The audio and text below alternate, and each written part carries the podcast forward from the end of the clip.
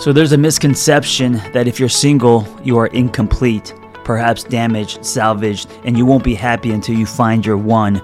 And that is not true. That is bullshit. It is a message that has been fed to us by media and advertising. The truth is, when you're single, you have the richest soil for growth. That's why I created this podcast. And unlike other podcasts, this one is host driven, not guest driven. That means I will be rotating health and wellness experts three times a week to give you the giant box of wellness crayons, not just the primary colors, so you can start building a meaningful life. It's time to give singlehood a cape.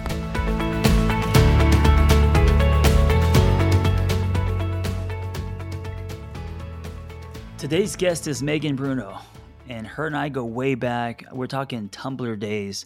We both started as bloggers, and it's been a treat to watch her thrive and make a huge dent in this world. She's a therapist, executive coach, and the author of How to Be Alone and Together 72 Lessons on Being at Peace with Yourself. She helps her clients and readers gain the awareness and psycho spiritual tools necessary to do the shit that scares them and to create the life they deserve. What I love about Megan is she is transparent. She documents her story. She is honest, and I just think she's so courageous. Enjoy Megan Bruneau.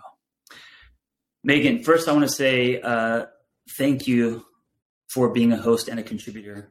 I think you bring a lot of value, uh, not only because you're a therapist and, and of course you've helped thousands in your practice, uh, you're also, you know, a content creator, blogger, speaker, all that stuff. But especially because you, like me, share uh, your own story, and um, you've been through a lot of lot of things. Well, like everyone else, you know. and, and yes. you've been single, and you've been in relationships, and you've been single, and you've been in relationships. yes, so, yeah. So, such is the crazy making pattern of life, it seems. Um, but yes, thank you for saying that, John. And I mean, I think I say this on every podcast that we're on together, but you have been such an inspiration for me in sharing my story and like such a trailblazer in, um, kind of going against like what the traditional um, model was of being a therapist, which was like be the blank slate and pretend that you know you have all your shit together. I feel yeah. like you and I both were like, we have all these issues we're dealing with too. Like, so right. thank you for you are, that path.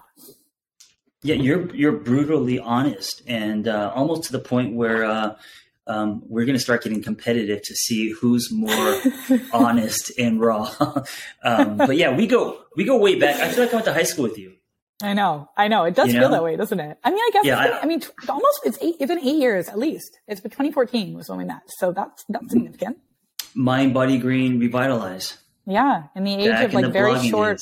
Short relationships and you know transient friendships and fears of intimacy we've had a long relationship still, john do you still blog the way that, that you used to or no, no Meaning you know, the amount of time yeah i don't and you know i was actually thinking about this yesterday because i was like why don't i like write as much anymore? And perhaps some of it's that i just you know my energy is going other places. But I think actually like the, it's like the more I learn, the more I'm like, how naive was I to like think that I could be an authority on this thing? Like I almost feel like the more I hmm. learn, the more I'm like, I don't actually know anything at all. And who am I to speak on this topic? So we'll see how that goes for our conversation today because I, uh, you know, might be like, it could be this and it could be this, but there is no right or wrong. You know, that sounds like to me, um, you evolving because it sounds very, uh, Buddhist to say, yes, yes. I know nothing. it, totally. I know nothing. Right. I feel so, I, I almost look at my, I cringe a little bit, to be honest, when I, and, I, and with compassion, like I like compassionately cringe at my younger self and some of the content I put out there. And I'm like, oh, sweetheart, like I think that helped some people, which is great. And it was entertaining. And also like, there's a completely different lens to look at this through that could be equally as valid. And so, you know, yeah. I think we just want to be mindful in the age of so much content out there to just look at it all through like a critical lens where like it could serve some people, but if it doesn't serve you, like that doesn't necessarily mean that you're wrong. It might just right. mean that it's not the right fit for you. So this podcast is obviously for single people, but it's also for anyone, even if you're in a relationship, uh, to connect to yourself first. Uh, for me, it started with a divorce. When you think about your singlehood journey, and you've been on many, What's the first one that kind of comes to mind? I like the way you frame it. Are you laughing or crying? yeah, exactly. you've you've been, from my understanding, you've been heartbroken many times from your oversharing. Well, no, we, I mean, I have, I have as well. We all have. I mean, totally, it, totally. No. And, and, I think the whole point is that we talk about that yeah, instead of, um, totally. you know, pretending like that didn't happen or you know filing it you know in the cabinet somewhere exactly and i think like heartbreak is such a spiritual opportunity i mean i look back on every every experience that I've had of, you know, either heartbreak or heartache and, you know, or becoming single against my will. And I'm so grateful for those experiences. Like not in the moment, I, I struggle. Yeah, you know, never in this, the moment, of course. Recent, of I went course. through like a pretty rough breakup um, this past year, and um, in that, even in that moment, I could be like, "Look, I know I'm going to get to a point where I'm grateful for this," and it was such an incredible spiritual lesson on so many levels, and really helped me like tap into my childhood trauma and like learn things about my father that I never had, you know, realized before and stuff like that. Very cliche stuff, you know, repetition compulsion, as we call it as therapists, where yes. we like repeat our childhood trauma. But anyway, so in terms of like my singlehood journey that I've been on, many, as you said, what was the question you were asking? Sorry, if I was to say. If I was to say to pick one, what um, mm-hmm. without thinking, what kind of mm-hmm. comes to mind? Would it be your last one? Because I know that one was difficult. Um, yeah, and I, I, I mean, look, I'd say I've had two massive um, mm-hmm. heartbreaks in my life, um, yeah. 10 years apart. And they were both, I, I, don't think I can say like one was more formative than the other. I were think, they very um, different? Uh, yes. I mean, of course, yeah, okay. they were very different, yeah. but there was a, a similarity of um, wanting to again, so much childhood stuff reenacted, but like yeah. wanting to prove myself and prove my worth and be chosen and be seen and be loved in the way that I didn't believe I was, you know, growing up. Um, and ultimately, uh, feeling abandoned, you know, when that right. was like my, my biggest fear and all of that kind of stuff. But the, the lesson, you know, I mean, there were multiple lessons in both of them, but, you know, the first one really actually sent me down the path of spirituality, right? Like it, mm. until that point, like I was, let's see, that was, um, 20. How old were you? 11. I was 24 at the time. Um, you said 11. I thought you meant, Oh. You said 11 and you're doing math in your head. You said 11. I was like, you're 11 years old. That was your, wow. We're going way That's back. My first massive heartbreak at 11 years old. yeah. That's when I discovered Buddhism. right, right. I was like, wow. At 11, you went spiritual. That's amazing. Um, 24, you said. So around, yeah. Which is actually, that's, you know, early 20s is when we experience, I think, you know, the first shatter, you know, the first, totally. Like, you know, big heartbreak. Yeah it was like it was my first experience of um, realizing that these like scripts we follow in life that we internalize through like Disney movies and fairy tales and stuff like that. It was my first experience of being like, oh, this actually isn't true. Like, it, you know, you can do all the things and you can't control whether or not someone leaves you or whether or not you're heartbroken. And until that point, like I was really struggling actually with eating disorders at the time. Mm-hmm. And that mm-hmm. had been my journey, like eating disorders and depression and anxiety and I'd kind of hey, real, real, quick. Um, I just want to say, yeah. I just want to say, uh, I'm going to interrupt you many times because interrupt, please. I talk forever. Interrupt. Um, I also want to applaud you being so open with eating disorders. Uh, I don't know if you know this, but I worked at an eating disorder treatment center, running groups for uh, for many years, um, private, and then also some nonprofit stuff. And it's you know it's one of those things where it's very shame based, and not yeah, a lot of people totally. talk about it.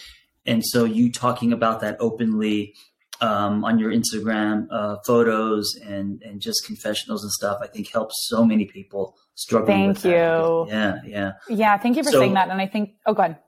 Yeah. Um, I didn't know what I was going to call this episode, but now I know it's going to be called uh, "My First Heartbreak." So 24, 24, 24 yeah. uh, struggling with an eating disorder. Um, yep. Was it just happening, or was it like full blown? Like it was, it was, uh, it was difficult. It was pretty full blown at that point. So yeah. I struggled with bulimia for many years, from when I was like mm-hmm. 15. Mm-hmm. So I'd been struggling with bulimia for like eight years, and then in the last couple of years um, before this massive heartbreak, I started actually like working at a gym. I was, it was so ironic. I was finishing my master's degree in psychology, and I was like in the throes of at that time anorexia. I was wow. working at a gym on the side as a personal trainer. Like I was like really deep in that. And perfectionism, which really is this right. kind of like house of cards strategy for managing our shame. Like if I look perfect, if I act perfect, right. then, you know, I can prevent heartbreak, shame, you know, abandonment, any of those sorts of things, rejection, failure. And so I was like doing all the things and I like graduated from my prestigious master's program and I was mm-hmm. like, you know, very underweight. And like, I thought I'd checked all the boxes and my boyfriend of three years, um, who I totally thought at that time, like I was going to marry and whatever, um, he ended up, uh, leaving me and actually, you know, my understanding is that he sort of left me for someone else. And that had been mm. my biggest fear because that's actually what happened with my parents, right? So my dad left my mom a number of times, ultimately four times, but um, was having an affair. Oh wait, how, and, what do you mean by full, full? So as you were growing up, I'm assuming uh, early on, your dad left and came back, left and came back. Exactly. So yeah. How did this affect you as a kid, seeing that, experiencing um, that? So I think it was very confusing. Um, I was yeah. eight, between eight and you know about nine or 10 was like the kind of over the course of a couple of years, he left and came back a number of times and was having an affair with, um, uh, someone, he, he, was a lawyer and was having an affair with somebody at his firm. Mm. And this was like very hard on my mom, obviously. Right. Yeah. Um, and I think as my, for my brother and me, like we were just sort of confused and didn't really understand what was happening. Um, our parents, right. was not like our parents, I think had a good marriage before that. Like we were the kids that were always at the top of the stairs, like listening to our parents scream at each other. Right. So like it's, you know, I think in, in many cases, an affair is just a symptom, right, of there being challenges already within the relationship. My parents were that classic, like anxious, avoidant, extremely anxious from on my mom's end, extremely avoidant on my dad's end, a bit of that kind of like NPD, BPD stuff mixed in there. And so it was, um, it, it, you know, it wasn't a healthy situation anyway, but then I think right. that was kind of like the straw that broke the camel's back. And so in terms of how it affected us, um, or affected me, I should say, like, I think, you know, at that time when my dad left, my mom left too because she was like incapacitated, right? Um, yeah. Emotionally and, and really struggled and, you know, had a lot of her own mental health um, and addictions challenges as well. So I think it just caused me to grow up really young. And I remember being like eight years old and being kind of like on the edge of her bed, like supporting her and, you know, being her. Oh, growing therapist. up fast. Totally yeah, growing yeah. up super fast and being parentified. And, um, you know, that also instilled in me some codependent tendencies, which we might get into today. Um, yes. Where Wait, yeah. sorry, I got to interrupt again. Um, let me just Interrupt uh, footnote. Yeah. I, I, I just um, interviewed yesterday uh, Melody Beattie. The, oh my god, amazing! Yeah. Look at you, uh, fucking crushing it, John. I just she, love it. She she wrote uh, "Codependency No More" uh, yeah. in the in the eighties, and it's crazy because uh, I mean I think before her, there, no one even knew what codependency. She like actually no. gave it language, which was totally yeah. yeah. So she listen, and listening to that, and then yeah the, well, the woman who, women who love too much. Oh, sorry. You'll, you'll edit that mm. out. yeah.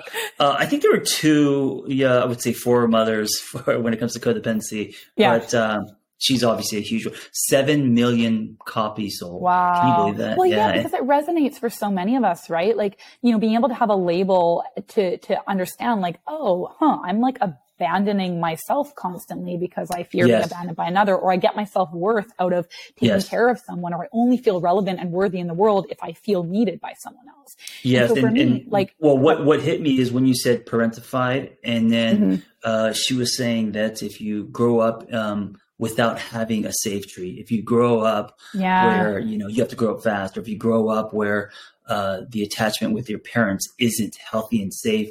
Uh, I grew up with my parents are always gone because they're working.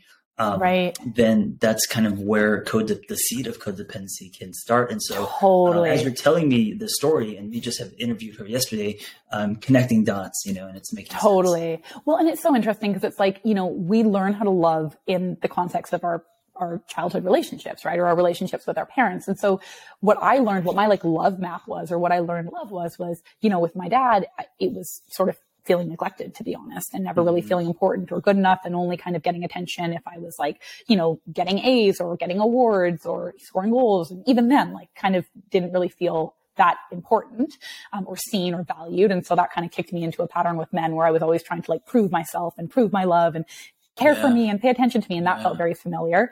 And then with my mom, it was very much like taking care of her, her emotional needs right. and like right. needing to be her therapist and only feeling safe and like worthy if I was needed right? So that also kicked right. me into certain relationships, you know, romantic and otherwise, friendships and things as well, where I felt like our, our um, conversations had to always center around someone else's like problems, you know, or they needed to like need me in some way. And that gave me a sense of security because I wasn't going to be abandoned or I might, you know, get the attention that I needed or have my needs met as I did as a child when, you know, if my mom was doing better, then we'd be more likely to, you know, have like an actual dinner or whatever. Um, but, you know, it, it, uh, also creates this pretty um, um, unserving relationship to, to love or relationships where you, you can't just ex- exist together and believe that like you're worthy and enough. And there's kind of this chronic anxiety that you're going to be left unless you're like, you're serving some purpose for someone, mm-hmm. which has kind of been my journey, honestly, up until even today. So, um, I'm curious, does this ripple into friendships? So I wonder if, so with women, I wonder if you're the one that everyone comes to for advice. You take care of them, like kind of uh, mm-hmm. the tracks that are related with you and your mom. And then I wonder with men, especially love interests, um, you are seeking um, the, uh, the the validation, approval, and uh, afraid or the false belief that they will leave. You know, totally, yeah. Kind of yeah, absolutely. I mean, both those things are are very accurate. Um, I my journey w- has been one of learning how to set boundaries, um, which again is is not an unusual journey for many of us who perceive ourselves as codependent or um, parentified or whatever. So when it comes to friendships, you know, I have been really lucky that um, one of my like places of resilience in a lot of sort of chaos in my childhood was my my female friendships. So I had very very good girlfriends that actually mm-hmm. to this day at 36 years old I still have like constant contact with. Nice. Um, yeah. and so, you know, just for and, and I'm I'm so grateful for that because I sometimes wonder like not they were my safe kind of attachment figures, right? Where yeah, I did learn that yeah. I was loved unconditionally and I could get in a fight with someone and you know I could be imperfect and they really like were witnesses to my life and have seen me through the most challenging periods of my life, you know, and even today. Um, so I did have, I'd say, several very healthy um, like examples of of mm-hmm. relating and those existed within my my friendships. Um, however, I also have learned and I continue to learn that I do tend to um, be a bit of a like moth to a flame when it comes to people who might be more on that like personality disorder spectrum when it comes to like, I mean, you know, borderline personality disorder or narcissism or things like that because I am very much kind of like drawn to trauma. And you know I have a lot of my own and and what know, about my, what about addiction? Like addicts addiction to- totally. Yeah. absolutely. Like like any place where I can see myself like um taking care somebody, of right taking yeah, care of and trying to save yeah. someone and you know it took me a long time to realize that you don't have to be friends with everyone who wants to be friends with you. You know, like I, especially when I moved to New York and I didn't right. actually have like a network of friends there. Um, I mean, that's where I live right now. I'm in Austin at the moment, but, um, you know, when I moved to New York, I remember being like, oh, okay, clean slate. I was like 28 years old or whatever. And I was like, I don't have any friends. I didn't know anybody there. And so I was like, okay, mm-hmm. like, oh, you want to be a friend? Okay, sounds great. And then I would start hanging out with people and I'd be like, I don't know, there's something that doesn't feel right about this, or this feels kind of unhealthy uh, or weird. Right, and it was, right. it was, strange for me because I was used to really healthy friendships back home. And so it's actually been interesting, like the past eight years, I've really been like honing in on my skills of like, okay, that person wants to be friends with me or they want to hang out, but that doesn't necessarily mean that I have to. And I do mm-hmm. think not unlike relationships, when we get to a certain age, there sometimes like when a person really wants to be your friend or really wants to date you at an age at which like we kind of should have those those relationships established unless someone mm-hmm. has like just moved to a city sometimes there's a reason why somebody like doesn't have stable friendships right like they still have a lot of trauma they haven't worked through and there might be a bit of um some yeah unhelpful characteristics there that we need to protect ourselves from and learning boundaries and learning to like say no to people who I perceive to be suffering to protect mm-hmm. myself has been right. very fucking challenging, but also yeah. incredibly rewarding and empowering. And like it to, to, to learn like, oh, actually I can protect myself is like the most, I think the most empowering thing that we can, especially if we have relational trauma, which I do, which most of us do, right? To be able to recognize, okay, I can protect myself now. Like that is such an empowering place to come to and something I think all of we singles or all humans out there should learn how to do. Uh, if you don't, then there's always going to be a leak, right? Totally. Uh, a crack in yeah. your life container because you're allowing people to come in who are unhealthy. So just the revelation that you can choose friends and not everyone who you are friendly with has to be your friend is is huge. And this is, you know what, when you're single, this is the, the, the best time to kind of clean house. Totally. And I think it's really hard in, I mean, there are a number of things that are hard in this day of, you know, technology and social media and constant communication. Like there used to be a time where if you didn't really want to be friends with someone, unless they ran in your core group or, or have a relationship with someone for that matter, unless mm-hmm. they ran in your core group, like they had to show up at your house basically to like, you know, make you right. feel really uncomfortable and like set the boundary, right? But now right. it's like, okay, but they're responding to my Instagram story, but they're like sending me a text, but they're asking me yeah. to this thing, like text, text, text, insta, you know, uh, whatever, social media, that kind of thing. So it's a lot harder to be like, like no, like they could get a hold of they could get a hold of you in so many ways. It's so like, many ways, the right? Window through the front door, right? exactly. Uh, or coming down the exactly. chimney. Yeah. yeah. Where there was a time where it's like, okay, like you can kind of like like separate. It's, it's a lot harder, and you won't see them, right? Right. Exactly, you won't that see them. True. So it's it takes like a fucking warrior to be able to really set boundaries with people that we we need to set boundaries with. You know, both physically yeah, and emotionally. if you unfollow or block and they know, people take that very personal. Totally, totally. So, and again, when we're talking about trauma, I mean, so much of like, you know, I, I, think both of us look at things oftentimes through an attachment lens. And if we have some more of that like insecure attachment where we struggle to set boundaries or, um, you know, we don't necessarily know how to communicate or we tend to go more into that fight or flight mode in the face of conflict versus being able to navigate it in a healthy way. Something yeah. like setting a boundary with somebody who could lash out at us. Like if we learn that setting a boundary growing up meant we're going to be attacked, like physically or verbally, or maybe neglected, given the silent treatment by a parent or like, you know, manipulated in some way, then the thought of setting a boundary is really scary. So it's not yeah. so simple as just being like, oh, just set the boundary. It's like, okay, we right. have to work through our nervous system's response to even anticipating setting that boundary, yeah. which is yeah. like, holy shit, if I do this, then I'm going to be attacked. And like, we have to remind ourselves, like, we're safe and it's okay and do what we need to protect ourselves from any repercussions of, of saying no, essentially. You're 24. This is the big one. The first time your heart has been shattered. Uh, you're going struggling with eating disorder, working at the gym, uh, uh, studying psychology. What do you do? How did you start rebuilding yourself? How did you get um, over? I don't know if the word is getting over a breakup, but how did you start healing? Yeah. Um, well, I think so. The first thing that was really impactful for me um, was I had at the time, because of all of my, you know, eating disordered behavior, I had been over exercising so much that I had mm-hmm. a bunch of injuries. And my physical therapist was like, you can't keep working out in this way. You're going to be a cripple, basically. And so wow. you, the only thing you can do is yoga. And Wait, what were you? Never, tell me, tell me what you were doing. Give me an example of what over-exercising was. Just like running for. I mean, I was in kilometers at the time, but I was running like a half marathon a day. You know, like I was just oh my like God. all right. so much running right. and like a lot of and just like weightlifting and stuff, circuit training like at the gym and yeah. stuff. Just like and, just and not a lot of stretching, just constant. Yeah. Just like and and you know, I do believe now when I look back, I was just trying to regulate my nervous system. I was just trying to navigate my anxiety, and mm. that was the only way that I knew to kind of like move stuff through my body. I've obviously since learned much healthier ways to get into my body. Um, it was a way of numbing. Exercising totally, exactly, was almost a way, exactly. yeah. It was it was a way of numbing, and like I think in sometimes it helped me process things and move things through in terms of trauma, but much of the time it was just a disconnection from my body versus a connection yeah. to it. And so I started um, doing yoga begrudgingly because my physical therapist was like, this is the only thing you can do. And I noticed that like it was helping me physically in terms of my injuries, but I also like started sleeping a bit better. And, you mm-hmm. know, I started crying a lot more like in the yoga room and whatnot. I was like, oh, this is interesting. And so that was actually, I think that was before the actual breakup had happened that I had just gotten into yoga. And then when it um, happened, I continued with that. And that really helped me start to process. And in addition to that, I started kind of adopting more yogic principles. Not that yoga is rooted in Buddhism, but kind of like spirituality in general. I started yeah. reading a lot of like spiritual texts.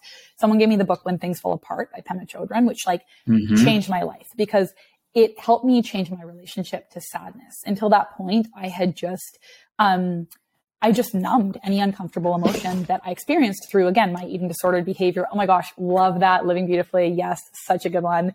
Um, she is everything. Um, yeah, but you know, she, so, so I kind of like, I actually very viscerally remember this moment where you know, for the first couple weeks, or maybe it was the first few days, I like woke up in my apartment in Vancouver, British Columbia is where I was living. And I, it's like, you know, you wake up from the breakup. And I'm not sure if you remember this from your divorce or if this resonates, but like, I still, t- I've been going through a breakup this past year as well. So I've been experiencing this again, but you have dreams that you're back together, right? Like the person is just mm-hmm. infiltrates your dreams. Sure, and they're there and sure. you're back together and, you know, or they're coming back and they want to make things work. And you experience this relief in your dream. And then you wake up and for like a split second, you're like, oh, everything's okay. And then like reality sets in. And it's just this. Oh, so you're almost like, like re traumatizing yourself. At every morning. It's just like, oh, fuck, like yeah. this is the reality I'm dealing with.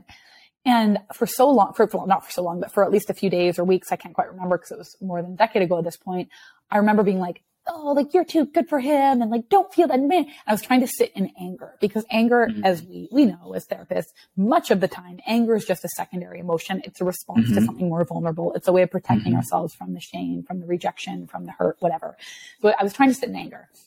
And then finally, and that was hard. Like that's like that, like, you know, one of my favorite spiritual sayings is pain times struggle equals suffering. And so like I was in mm-hmm. pain and I was struggling against it, being like, no, like you can't feel this. But I was creating more suffering as a result of that. Like I was, I was white knuckling it through. Yeah. And so you know, I finally was like, after reading When Things Fall Apart, I was like, let me try this thing that she suggests. And I was like, hey, sadness, like, what's up? Like, you can be here. Hey. And there was this relief and kind of this, like, I mean, it was very vulnerable to actually let myself feel the sadness, but there was this relief in being like, I can live alongside this. Like, I can keep living my life sad. You know, it's not going to last forever. And that's a huge component to spirituality is this idea of impermanence, right? So reminding myself, okay, I can actually learn how to be with my uncomfortable emotions. As a child, I couldn't, right? Because I didn't have the support there. So I had to learn how right. to manage them by like numbing or suppressing or, you know, being in that sort of codependent position. But as an adult, like I can, I can learn how to support myself through pain. So that was like a really monumental shift, um, along with this, this, this idea that like, hey, it doesn't matter how thin you are. It doesn't matter how successful or what, you know, accolade or degree you get. Like everybody gets hurt and everybody's going to suffer through pain in their lifetime. And so accepting that, I mean, that's sort of the foundational principle again to, to spirituality or to Buddhism is like the first noble truth is like life is painful, right? Yeah. And so really understanding that, like it was, it was super painful, but it was liberating because it's like, oh, i have not been dealt a bad hand. It's not like I'm like unique or anomalous. Like this is just life. Like heartbreak is part. I mean, I think we're lucky. Those of us who get to experience heartbreak in life are lucky because it is such an opportunity for healing our relationships to ourselves and our trauma and learning how to cope with discomfort and like, you know, being able to have perspective and mm-hmm. um, become that much more resilient. All these sorts of things. So those were a couple of the things, and then you know, honestly, I, I start, I started dancing in my room, which is, I know sounds so mm. but I remember the only thing that actually like helped me maybe distract myself or maybe like release some of the trauma was like just listening to like, like music. I can't I remember listening like Beyonce and stuff. Like it was like really like right. top 40 music. And I just like would dance right. and I would just try to like dance my way through it. And how long? Every every again. night, a song a night. Like every, yeah, was it, like? it, was just like whenever I was really struggling, like I would just like put on like I mean, mm. and what was interesting too is I was unemployed at this time as well. I started working at the yoga studio because I couldn't get mm-hmm. a job as a therapist, but it was like a really challenging time. Like I was like, yeah. okay, I've just finished seven years of school. I've never not been in school. I can't get a job. I'm heartbroken. I'm like struggling with recovery from an eating disorder, which means weight gain or what meant weight gain in my case. It was like I had like no ego left. Like I was just like, like, yeah, yeah. like, who am I? I am nothing. I've lost everything. Right. And so, you know, I started like dancing in my room and I got back playing soccer, which like, you know, got back like on a sports team, which felt like, you know, community. And I started reconnecting to people because I'd really isolated myself both in my relationship and in my eating disorder. And, you know, I think because I'd, I'd grown up so young, I kind of had this idea that at like 24, or however old I was, I was like too old for partying and, you know, going out and like having fun. Like I should just mm-hmm. be like working. And I kind of just like abandoned all that. And I just like found my inner child again and just started like playing. And like, I just mm. remember honestly, like, it's not that I necessarily suggest this as a, as a, um, recovery strategy, but I started partying a lot. Like I'd like, you know, whatever. Like sure. it's, it's not even that I was like drinking that much or anything. I wasn't doing any illicit drugs or anything, yeah. but I just started like going out and connect because I know that what I needed was like love and connection and to be reminded that like, like I can exist within community. I don't necessarily need to be in a relationship, but I do need relationships and connection and love around me of people who, you know, love and accept me. I want to highlight something. Yeah. Uh, yoga, you dropping into your body, uh, crying, and um, the dancing in your uh, apartment reminds me of um, how trauma is stored in our body. Reminds me of uh, I haven't totally. read it yet, but the, the, the, body keeps the score. The body keeps we're seeing a lot. Yeah, yeah. We're, we're promoting a lot of books in this podcast. Yeah. Um, but Love yeah, but classics, right? And in that book, uh, I think the reason why it got so uh, popular was because um, that yeah, the, there's stuff stored in our bodies, and you know we try to out, outthink totally. things. But what you were doing is through yoga, you were releasing, and then through you know, uh, dancing in the dark. You were releasing. Totally. Yes. Yeah. And it's interesting. I've been like deep down like this uh, psychedelic hole recently, um, which I like. I'm super into, and um, with this, you, especially with this. Done? Oh my gosh! I mean, I've done ayahuasca. So I mean, in a therapeutic MDMA, way, like Bufo. Yeah, yeah. Have you done? Yeah, have you done it in therapy? Bufo. Yeah, yeah. yeah. Wow. I mean, in in like a ceremonial therapeutic setting, absolutely. Yeah, yeah. Um, so, and most recently, like, yeah, I did a Bufo ceremony, which is um the 5-MeO DMT. Um, how, so how that was, was it was incredible. Like it was, and, and look, mm. I mean, I want to, you know, give all the caveats and everything. Like mm-hmm.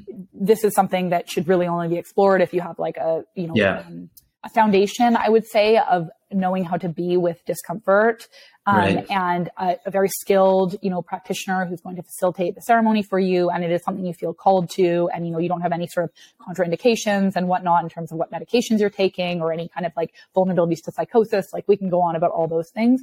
But I would say for me, especially with this most recent breakup, which really kicked up a lot of my childhood stuff because uh, it was, I think, uh, the whole purpose of that last relationship was to understand my father and like, you know, what mm. he was dealing with and have more compassion for him and also realize that it was never about me, um, in terms of his inability to, to really like show up and love me as a child or today. Yeah.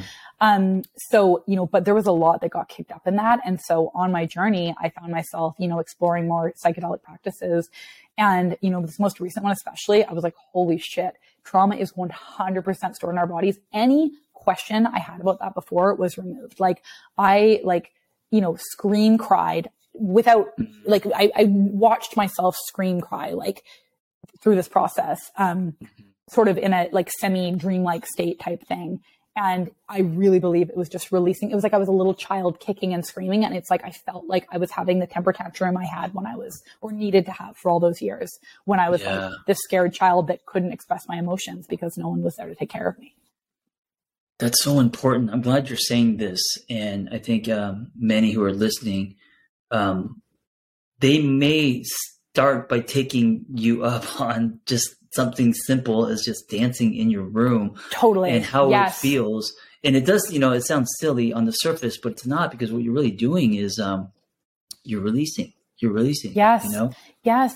And grief, I mean, grief and trauma are stored in our bodies, right? All of our emotions are mm. stored in our bodies. And what we experience is like a story that we attach to them, but really it just comes back to our sensations in our body. And that's what emotions are, you know? And really even like the emotions themselves, like, um, I read a great book recently on the topic of books. It was it called How Emotions Are Made or something like that. And it kind of, um, challenges some of these other theories that we have around like, okay, well, you know, there's, yes, there's an evolutionary purpose to emotions like that we know, but they're not necessarily uniform across cultures. Like certain ones might be in some ways, but mm-hmm. really like, you know, we could experience, um, sort of like fluttering in our stomach and our chest or whatever. And it could be that we're we're nauseous and you know we have a, a, a, flu coming on but we interpret that as anxiety. And then we're like oh i'm anxious. And we create a story to make it about us feeling anxiety when actually mm-hmm. it's like a physical sensation because that's what emotions are.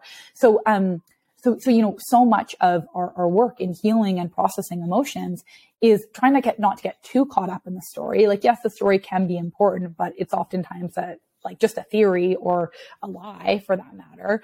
Um a story exactly as i just said and so really what we want to do is we want to just like move that through our body because it's supposed to rather than repressing it and like pushing it down further. And so much research suggests that like at the root of much, um, malady, is that the right word? Malady, like sickness, illness, whether it's mm-hmm. psycho, spiritual or, or physical is because of repressed emotions and that we haven't, we haven't expressed them. We haven't processed them. So yeah, dancing, acupuncture, massage, um, even just like yeah. going for a walk and being in your body, what we call embodiment, just like being and experiencing that. The, the thing is, the really important thing, John, is that like for many of us, we learn it's not safe to be in our bodies. And that's what trauma mm-hmm. recovery work is all about. It's creating a safe space within ourselves to be able to experience pain because trauma cuts us off from it because we learned at one point it's not safe to be in your body, you have to cut yourself off from your experience. Mm-hmm. Whether we experienced, you know, bullying or abuse or neglect or whatever, we learned at a young age that it's not safe to be in our body. And so what, what we do through recovery is learn how to actually reconnect to our body and remind ourselves we are safe now. We can um, be in what we call the window of tolerance. If you're familiar with like polyvagal theory, and I don't want to be too jargony here, but like if you're familiar with this idea of, okay, we've got, we go into a state of like hyper arousal or hypoarousal, and that's oftentimes what's at the root of like mental illness. It's mm. that we have a dysregulated nervous system. So our nervous system is supposed to be in this place called the window of tolerance. And that's where we feel like focused and calm and like we're able to connect to others and whatnot. It's that like tend and befriend parasympathetic nervous system response. Whereas, you know, when the sympathetic nervous system kicks in, which is fight or flight or freeze in some cases, um, then we do tend to find ourselves in that state of like hyper arousal, which is like anxiety or rage or, you know, anger or whatever. Or hypoarousal is, you know, depression or feeling like mm-hmm. paralyzed or dissociated. So, um, yeah, go ahead. Do you think that, um, after so after my divorce, and that was the big one for me. Um, I gravitated toward CrossFit, and I wonder yeah. if, if that was um, my way of releasing, you know, my emotions. I also, you know, uh, got obsessed with motorcycles and hugging canyons yeah. here in Malibu and in LA, spending a lot of time riding. Um, and the, and the, the, riding motorcycles is like dancing in that you kind of dance with your motorcycle, you kind of become one, you hit flow states. And I wonder if totally. that also was a release for me. You know? Absolutely. I, I, mean, I, would imagine so. Yeah, to- yeah, totally, totally. And, and, and, you know, I think for me, like, I, I haven't run since that time. Like, I really, I'm like, if I go for a run, I'm like, I don't know. It's like, there's just really no other way I can get my heart rate up or something, but I don't run anymore at all. You know, I, I dance and I play tennis and soccer and stuff like that.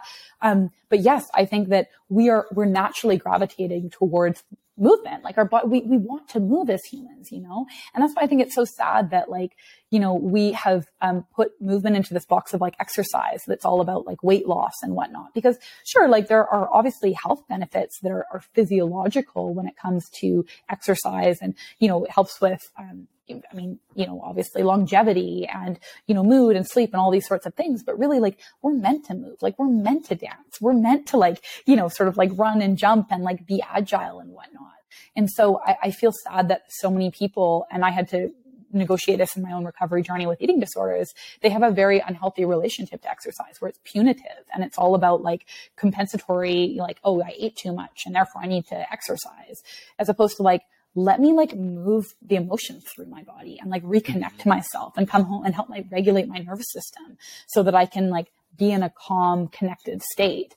Um, you know, I wish that was kind of more the culture around exercise or movement than than what it is today. Do you think that um, this explosion of ice bath is uh, also a way to um, calm your nervous system, or no?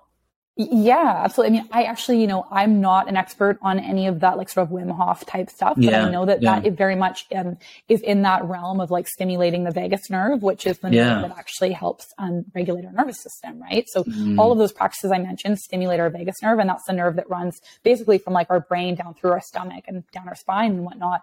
And so it kind of like is that like connects mind and body. And so, you know, there is a theory that like if we stimulate the vagus nerve, then we're able to switch more into that like regulated nervous system state yeah. where we're not better hyper sleep. or hyperarousal. Exactly. Better sleep, able to be yeah. calm and like we feel mentally well. We don't need to rely on addictive substances or any mm. substance for that matter to numb because we can be with our experience. So really like so much of mental health and, and healing from, you know, heartbreak comes down to learning how to be with discomfort, right? And having the tools to regulate that discomfort and, and be with ourselves and support ourselves through that. And, uh, yeah, I mean, that's the journey, I think, for so many of us.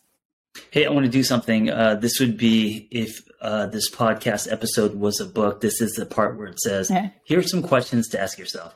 Not to be cheesy, but um, with this topic, what are some things that, just to bring it to street level, what are some things that the listener can do to uh, regulate? You know, and, and, we talked about yoga, we talked about you know exercise, uh, possibly mm-hmm. ice, ice baths. What are some other things they can do yeah.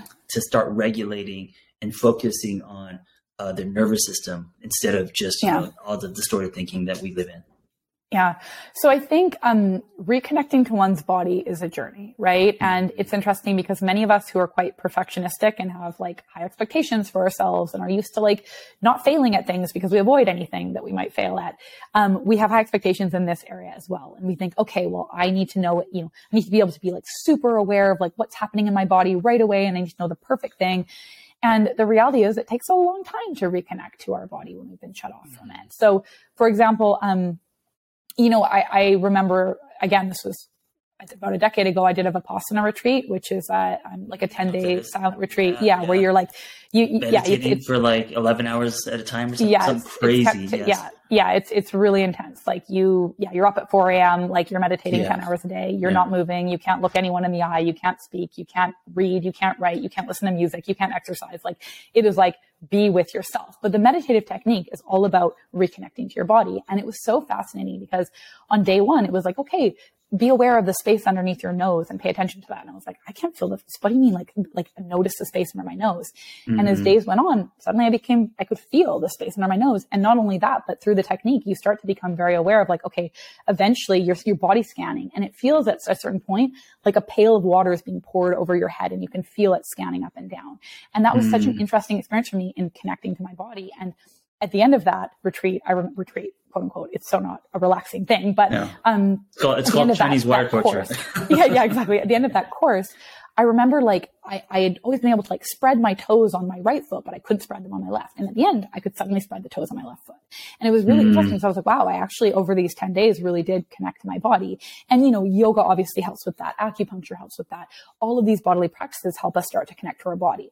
And so what I would say for people is start with a meditative practice that is maybe mm-hmm. a body scan. Like it's not just about focusing on a mantra. A lot of us, when we do meditation, we're like, we say a, a mantra if it's TM or, you know, we like focus on a thought, but really try to focus more actually on like becoming aware in your body and trust that like this is a process. This takes a long time before we find, we finally reconnect because for good reason we've shut ourselves off from our bodies and we are completely disconnected.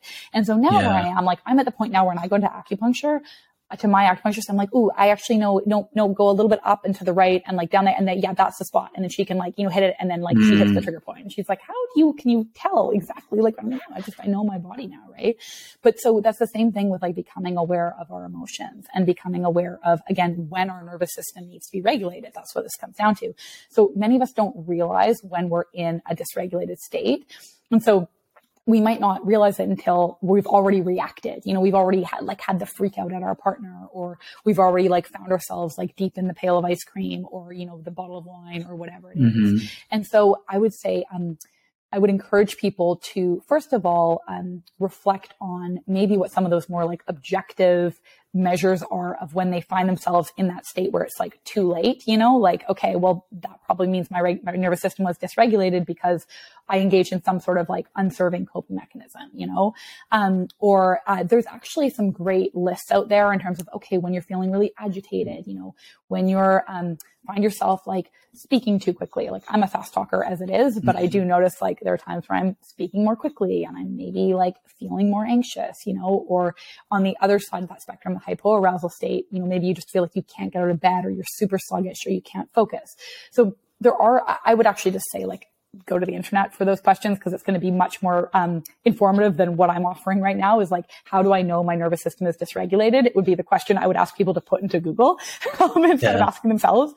And right. then, um, and then also I would encourage them to adopt some kind of regular practice where they're trying to like become aware of their body because what happens mm-hmm. there is once we become more aware of our body, then we notice more in real time when we're dysregulated versus when it's too late, basically, and we've already oh, you could catch it. Dysregulation you can catch it. You're yeah. like, oh, interesting. Like I'm noticing my nervous system's really dysregulated right now. What do I need? And in my case, mm-hmm. it's like, I need to dance, you know, or I need to right. call a friend. Like oftentimes it's, we, we self-regulate and we co-regulate our nervous system. So self-regulation, it's just what it sounds like. Self-regulation is, you know, when we do something on our own. Co-regulation is when we regulate in the presence of others.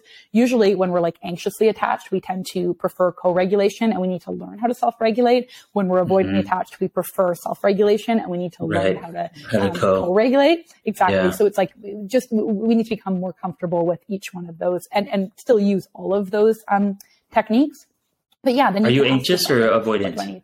Anxious. I mean, come on, John. What do you think? Like, I'm like, I'm well, like, I assumed you're anxious. Well, I'm also yeah, yeah. anxiously no, attached as well. Totally, yeah. totally. You know, you know, I, am no, I'm, I'm, just kidding. I'm sorry. That sounded actually like quite mean the way that I responded to that. I was just joking because I feel like I'm like seem so anxious.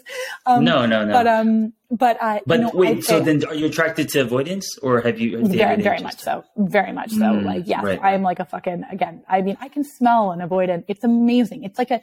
It's like put me in a party, and and I will find the most avoidant man in the room. It's it's almost incredible. Like it's like a. I think it's like a sensory thing. Like I just not, yeah. you don't have to open the mouths, and I and I can just tell. Right.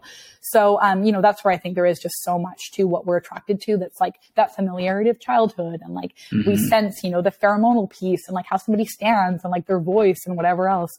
So, you know, my work around all of that has been, um, learning to identify my own needs and express those and you know walk away when things aren't serving me even though it's terrifying because yeah. it triggers my abandonment wound right? But like if if you know there isn't that reciprocity or that mutual buy-in or whatever like after a certain point those of us who are anxious have to stop abandoning ourselves and have to choose us even though that's scary because we think we won't survive on our own but we will you know like which i've mm. proven to myself again and again with every heartbreak or heartache I hope if you're listening to this, and by the way, Megan and I, if you put us in a room, we could talk for hours. I know. And, oh my god. Uh, there's going to be, and, and, you know, there's going to be many, many episodes, um, whether uh, uh, Megan is uh, talking to you by herself or with guests or, or whatever. Uh, but I want to kind of, um, I want to end here because I don't want to give you too much where you end up doing nothing.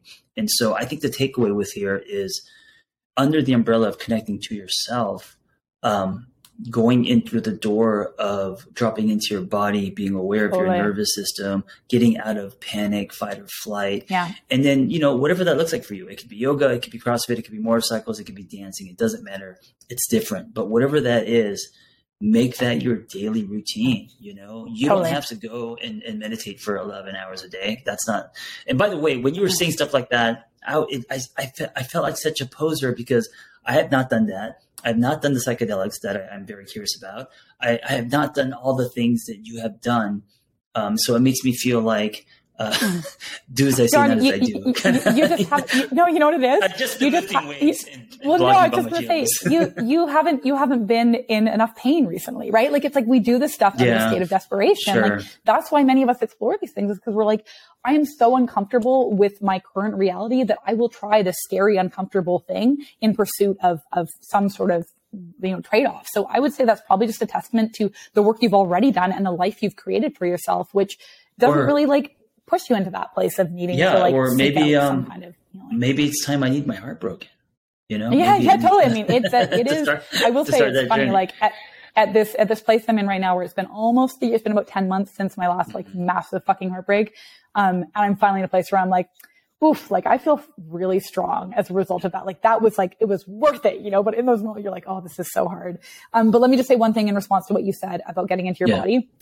Totally. I think that's a great takeaway for everybody. The one thing I will say too is don't expect to enjoy the process. Like think of it like going to the gym, right? Like you go to the mm-hmm. gym and you are mm-hmm putting yourself into a place of discomfort to build your muscles and build your mm-hmm. your, your um, strength, right? And we're helping you build your emotional strength through turning inward to your body and sometimes being in a state of pain. But the one thing you can do to um, really make it easier is practice self compassion. So give yourself yeah. permission to feel sad and feel uncomfortable and feel anxious all of that is okay. You're not failing if you feel those things. You're just human. You're having a very normal human response, likely to whatever the circumstances are that you're in. And even if it's not the, the normal response to the circumstances you're in, it's a normal response because based on your, you know, lifetime and your trauma and whatever you've been through, your wiring, it's the response based on like, it makes sense based on what you've been through. So really validate your experience and, and remind yourself like you're not going to die from feeling this pain. As a child, that's what you thought. And so you had to shut it off. But as an adult, you're, you're not going to. Like we, we're meant to feel our feelings. Like it's, and it's, some days it's fucking great. And other days it's like, you know, it's like surfing, right? Sometimes you catch it, it's a very cliche, but sometimes you catch the wave and other times you get like fucking smoked with the board in your head and like, mm-hmm. you know, like you're split under yeah. and it's just awful. And you get up and you're spitting out water and you're like, oh God, like I to a bunch of salt water. Like, am I going to die? Like, that's how this feels, you know? And so yeah. it doesn't, you're, you're going to move through that. And with it, and you get to the beautiful thing is you prove to yourself how resilient you are once you come to the other side of that wave, right? You're like, okay, I can do this. I can go back into the water again.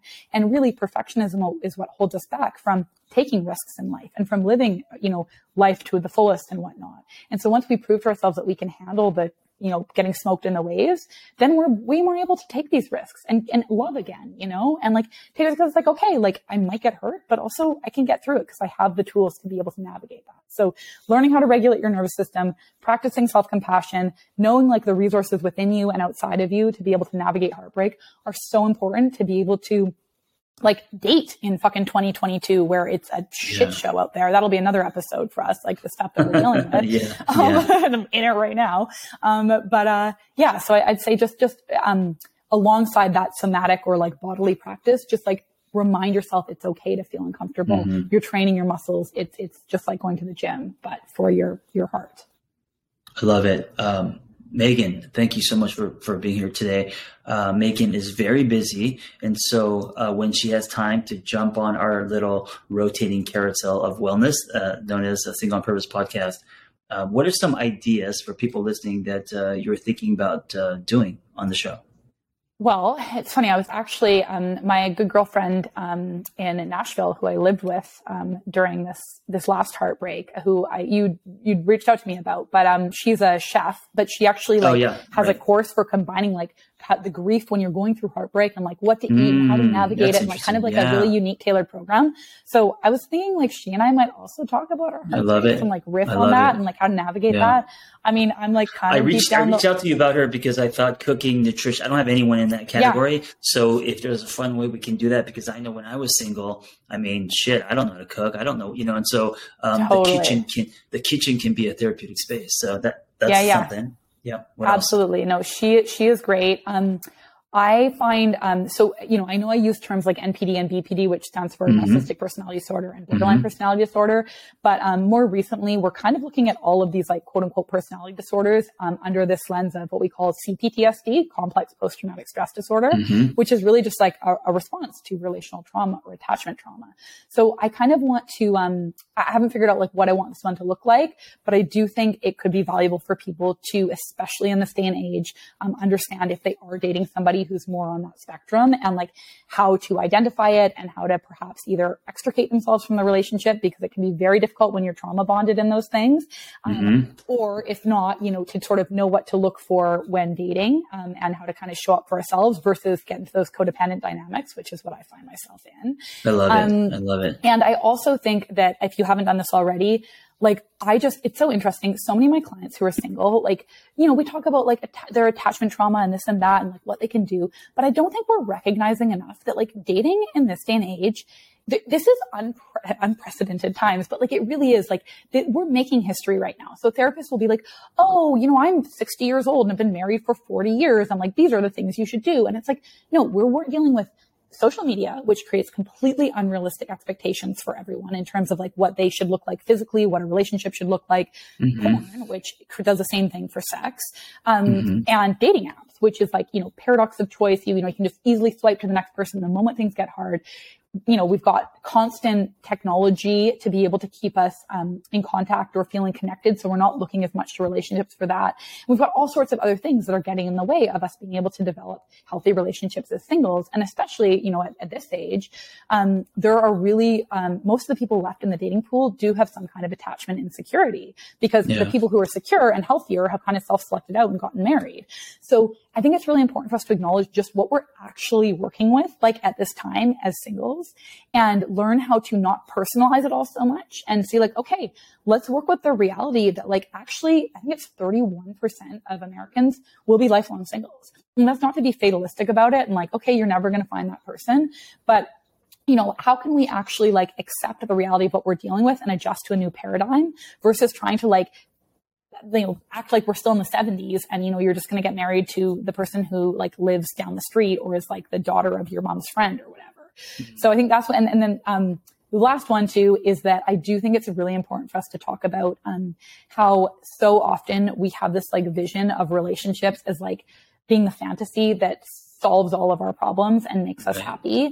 Um, and that's actually just, it, it, it's really sad to have to admit this reality, but that's actually just a coping mechanism and a way of like avoiding doing the work. And what we have to acknowledge as, you know, singles or people in relationships is that, you know, I think you said this, like nobody is coming to save you, right? Like mm-hmm. there is not somebody out there that's going to like, you know, make you happy maybe for a couple of years because that honeymoon stage, there's all the dopamine and oxytocin and norepinephrine and serotonin and all those things. So there is a bit of an addictive component to love and dating that kind of, um, distracts us from like our inner world and our challenges. But after a while, like you still have to come home to yourself. So I think it's really important to talk about kind of the fantasy that, um, we attach to as singles and thinking when we meet that person, everything is going to be better.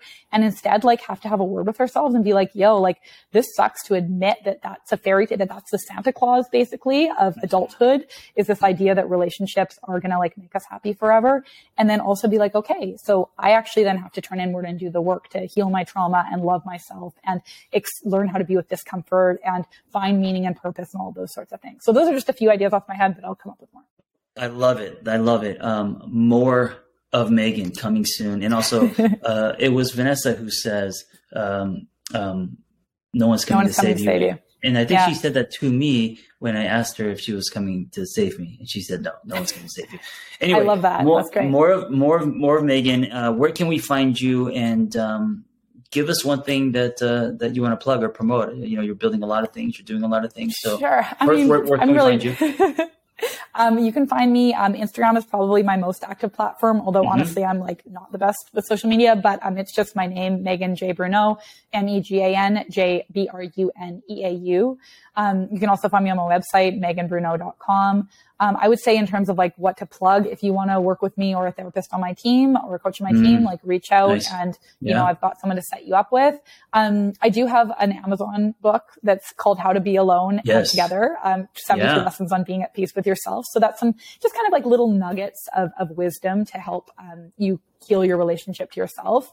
Um, but honestly, like what I'm working on mostly these days is like myself so that yes. I can like really put the information out there with like that authority that I, I question whether or not I have in this moment, as I was talking about in the beginning of our session. Like this past year, these past few years, honestly, have been so profound for me in like yeah. deconstructing everything I believed previously and now being like, oh, this is how it is. And I've been so humbled. And I feel like I'm now on the cusp of like, I'm almost ready to like talk about it with authority. So I'm doing the, I'm doing the research right now, the research. Um, and I'll, uh, hopefully have more, um, wisdom to spout for y'all soon.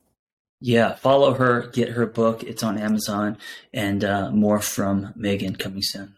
Thank you for listening. Be well. Thank you, John. I hope that episode was helpful. Hey, listen, if you want to share your singlehood journey, if you've gone somewhere and come back, if you have revelations and wisdom, please share your story. It's going to help other people. Nothing makes us feel more connected than hearing other people's stories. So just send me the audio of your story, and you could just record it directly from your phone and email it to theangrytherapist at gmail.com. Also, if you want our Single on Purpose newsletter, go to singleonpurpose.life. That's singleonpurpose.life. You will get tools and articles and other people's stories and also uh, Zoom links to private gathers. So if you want to join our community, go to singleonpurpose.life. Thank you for listening. Be well. We hope you tell a friend.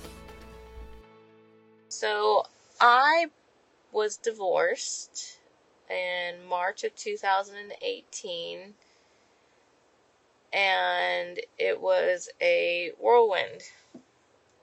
I had I used to see marriage as a self sacrificing contract, and that's kind of what I did. I married into multiple things that um, really kind of made me lose sight of myself. And in 2018, I found myself alone, financially devastated, and kind of at a loss of community. And so I decided to move back to Kansas. I am not from Kansas at all. I grew up overseas. I've lived in many different states, but Kansas was the place that I went to college. And out of all the places I had lived before, it was one of the few places that I had felt free and um, believed that I had expressed myself. So, being here in Kansas for the last four years, I made some really major decisions, like deciding to buy a house um, when I myself have been transient in my marriage and in my childhood, but choosing to be grounded, um, I actually think is true to my nature. Uh, I, in the marriage, I was shy and kind of introverted, and uh, I think me and you come from an immigrant household, so uh, in school I was also deemed as introverted. When in reality, um, now as a career, I do stand up comedy and kind of eccentric um, stand up comedy for uh, different venues, and um, it's still something that I'm, I guess, I'm moving towards, but it's also, I'm just giving myself kind of baby steps, allowing to see how that will progress um, with time. I didn't realize that my marriage, like the end of my marriage, was really a death of who I had been. And um, about two years ago, I decided to become a certified end of life doula. And that with the comedy as, um, you know, as like kind of polar that is, uh, really helped me grieve through what I believe was one of the biggest deaths of my life. Um, and I've been able to thrive in singlehood, is what I would call it. Um, I listened to you and your wife's podcast. I recently bought one of your books. Um, I can relate so much on, you know, learning how to choose me and being patient in that journey because I am still learning how to choose myself. Um, and choose myself in the way that best suits me uh, instead of what everyone else is, you know, maybe projecting or. No, I don't want to say that. Uh, choosing myself in the way that I feel like was stifled for years. Um, mostly, you know, um, my responsibility. Uh, yeah, so I thought I'd send this recording. It's only four, almost five minutes long, but good luck. I'm excited to hear the the stories you do choose, um, and you're doing great work. So it's an honor for you to listen to my voice.